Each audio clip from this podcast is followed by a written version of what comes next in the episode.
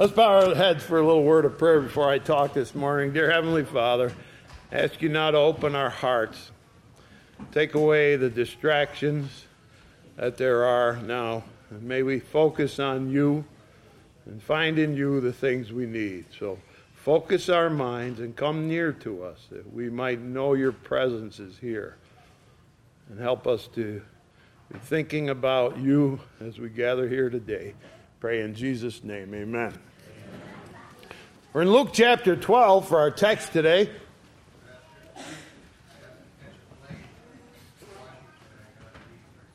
Okay, Charlie's got a plane to get to Washington. He's the mayor, and you can see he's a rather important fella. so we're happy for the mayor to be here today. You'll see him around, I'm sure. There is one more important dignitary that's here today. And you all know that I'm very fond of Christmas, if you know me at all, and I'm very fond of Santa Claus. But today, uh, I got to tell you, I love Mrs. Claus.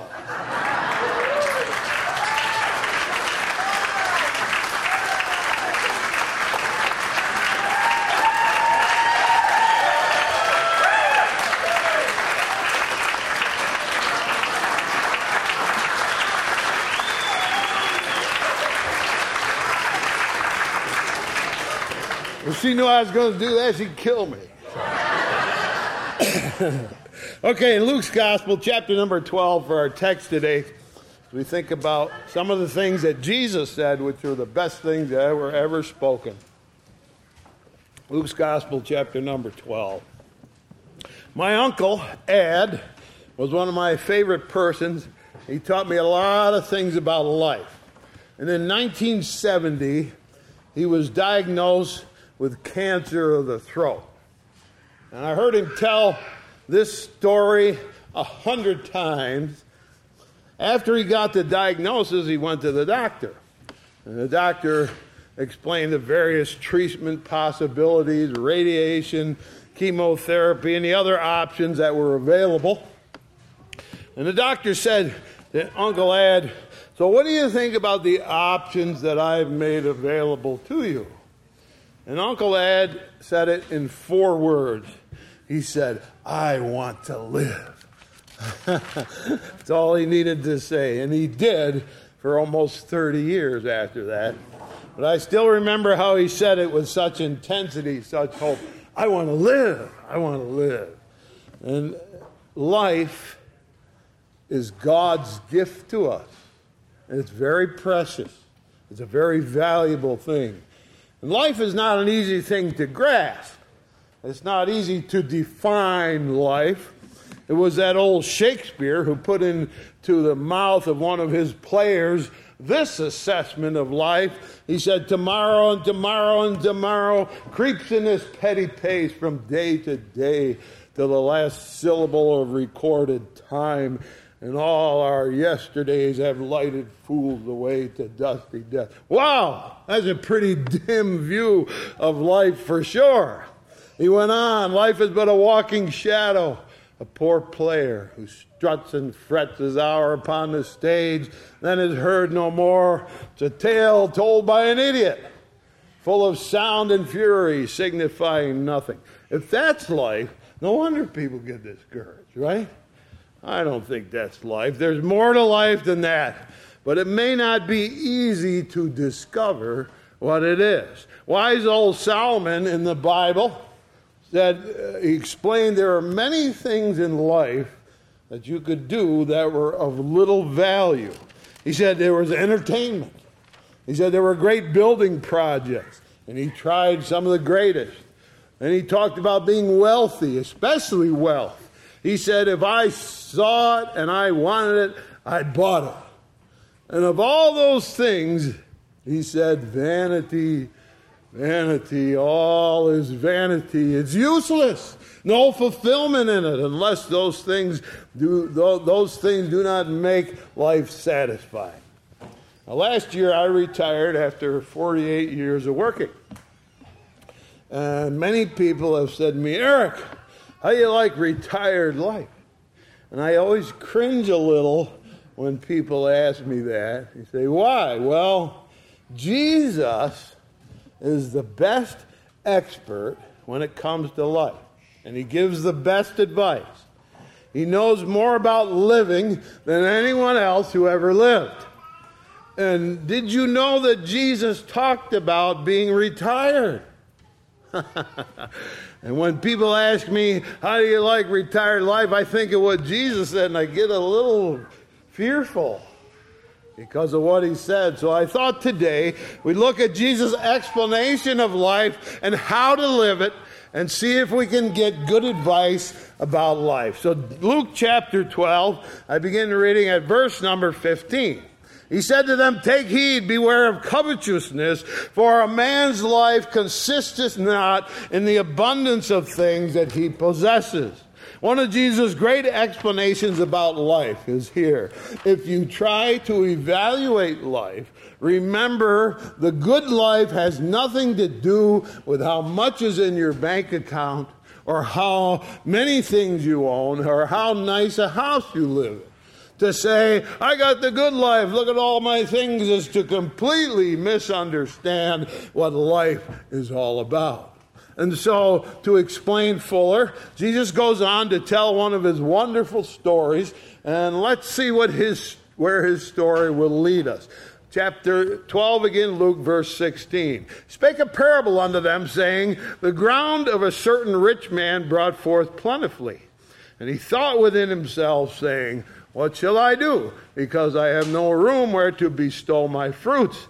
And he said, This will I do. I'll pull down my barns, build greater, and then I'll bestow all my fruits and my goods. And I will say to my soul, Soul, thou hast much goods laid up for many years. Take thine ease, eat, drink, and be merry. There it is, my friends, the retired life. there it is. Full barns, enough to last for years no more working is necessary. I'm retired, and from now on is eat, drink, and be happy. There's the dream of every human from Adam, I suppose, till this day. A day to retire, eat, drink, and be merry. Well, you better watch it. You better be careful. Let's read on, verse 20. God said unto him, Thou fool. This night thy soul shall be required of thee, when those who shall be of those things which thou hast provided. And so is he that layeth up treasure for himself and is not rich towards God. That's why I hesitate when somebody says, How do you like retired life? Uh, because in Jesus' story, God calls this retired man a fool. I don't want to be that. Someone with a total lack of understanding he thought he was all set for years. He thought his, but his life, it turned out, was over, and he died that night. And all those full barns went to somebody else. He didn't eat or drink out of those barns. He never had time to be married, and he failed at life. Why? Because he placed great value on something that wasn't really important. Jesus said he lays up treasures for himself, but he was not rich towards God. So when someone says, How's retired life? I think of this story that Jesus told, and I ask myself, what does Jesus mean when he says, Be rich towards God? Because if we don't find out what it means to be rich towards God, it seems we will be labeled foolish. So let's go on see what he says. Verse 22 He said to his disciples, Therefore I say unto you, take no thought for your life, what you shall eat, neither for the body, what you shall put on. A life is more than meat, and the body is more than raiment. First, we must get our priorities right. Life is much more important than the food it takes to sustain it and your body is much more valuable than the clothes you put on it. When Jesus says, take no thought about those things, what he means is stop worrying. Don't worry about clothes and food. There are much more important things to consider in life. And then he gives an example of how it works, verse 24. Consider the ravens, for they neither sow nor reap, neither have storehouse nor barn, and God feedeth them. How much more are you better than the fowls? Ravens, great big black birds. He said they don't own any barns and they don't have any bank account. But God sees to it that they eat every day. And in the scheme of all of the things in this world and life itself, you are certainly much more important to God than any raven. All right? Verse 25. And which of you, with taking thought, can add to his stature one cubit? All right, now, I like this verse. Think about it hard, he says. Think about it hard, day and night. Worry, worry about it. See, when I was a kid, my brother was five years older than me. So he was always bigger than me. And one of the things I dreamed of every day was that someday I'm going to be six foot tall. And he was five foot eleven and a half. Oh, I dreamed about it day and night. I dreamed about being six foot tall. Jesus says, Can you add one inch to your height thinking about it? Can you worry about it? Not one inch. If you could, I would have been 10 foot tall. I thought about it so much. Here's another example, verse 27. Consider the lilies, how they grow. They toil not, they spin not. Yet I say unto you that Solomon in all his glory was not arrayed like one of these. If God so clothe the grass, which is today in the field, tomorrow is cast into the oven, how much more shall he clothe you, O you of little faith? So see them here. Look at the flowers that are all around us. There they are. They're absolutely beautiful they look a lot better than I do. Okay? And I'm not going to say you, you think that for yourself. Okay? well, the flowers are absolutely beautiful. Uh, better clothed, he said, than old King Solomon. Now, if you see these flowers next week, they won't look like that. They just fade away and be gone. And they're here today, gone tomorrow. If he takes care of them, He's certainly going to take care of you. Jesus' message is this you can trust God. You can trust Him. Trust Him to take care of you. Trust Him with your life.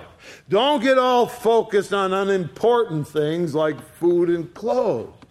Verse 29 Seek not ye what ye shall eat or what ye shall drink neither be of doubtful mind. For of all these things do the nations of the world seek after. And your Father knoweth you have need of these things. But rather seek ye the kingdom of God, and all these things shall be added unto you. Fear not, little flock. It is your Father's good pleasure to give you the kingdom. Well, all the world around you is focused on bigger barns, better bank accounts. You have a higher purpose. Seek first the kingdom of God. Here it is. This is what Jesus said Be rich towards God. Well, how do you do that? Well, God has a kingdom, God has different value systems, different rules, different government.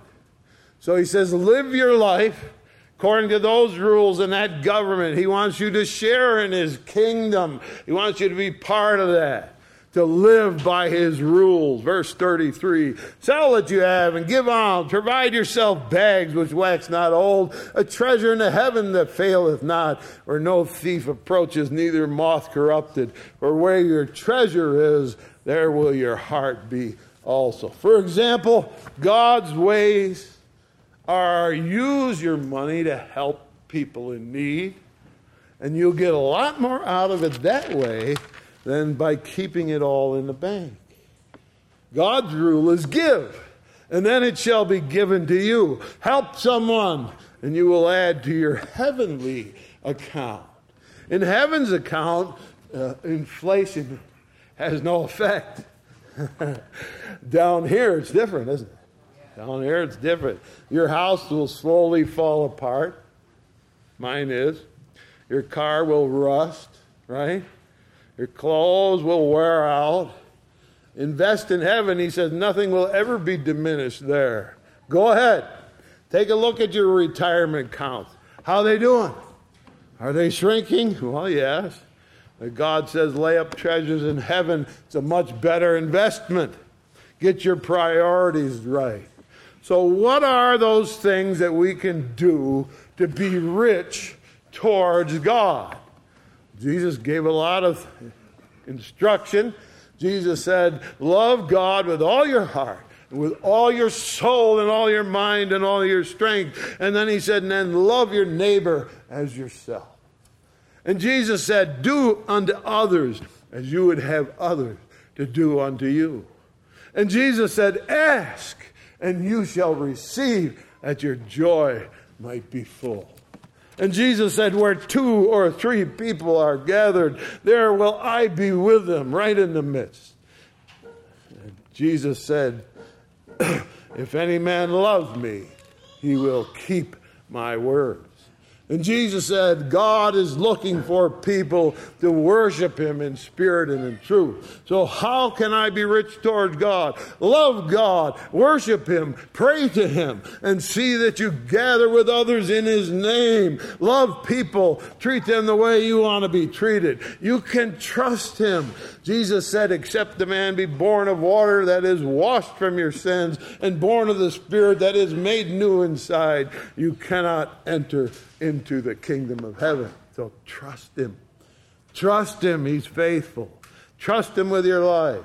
Trust Him with your soul. And value what Jesus says is important. And that'll give you a good handle on life. Be rich towards God.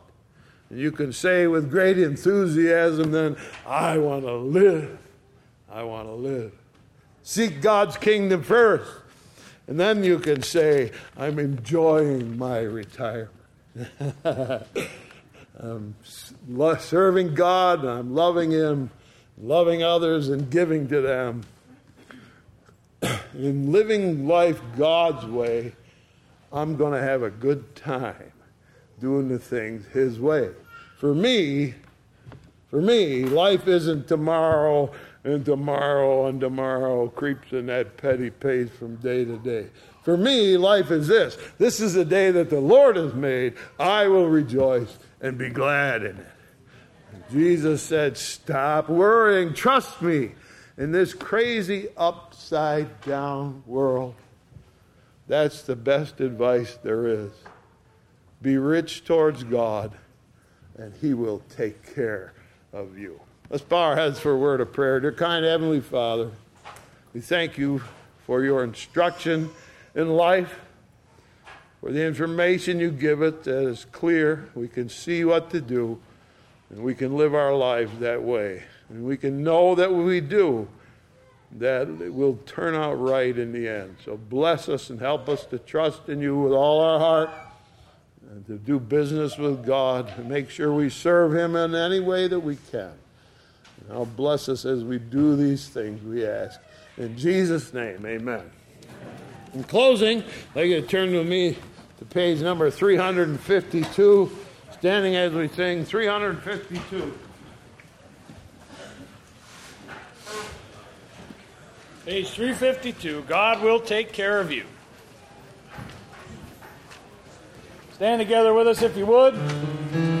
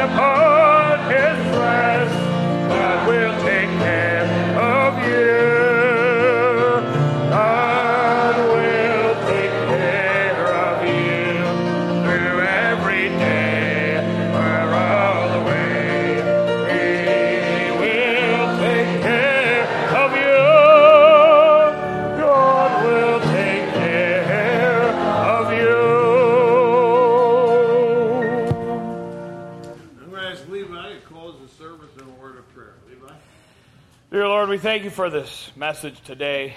We pray that our hearts and our minds and our souls would be in the right place, that we would understand and think that a person's life is not in the abundance of things that they possess, but it is in their treasure in heaven, where we put you in our life. That is where we will gain riches that will last in all eternity. These things will fade away like the flower fades, even in all its beauty. We just pray that our hearts would be ready and we would see eternal things.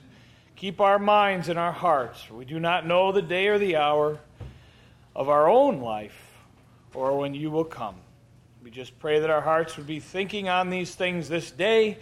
Let us uh, have your spirit in this place. May you come through this whole place, protect us, guide us, be with us on this day.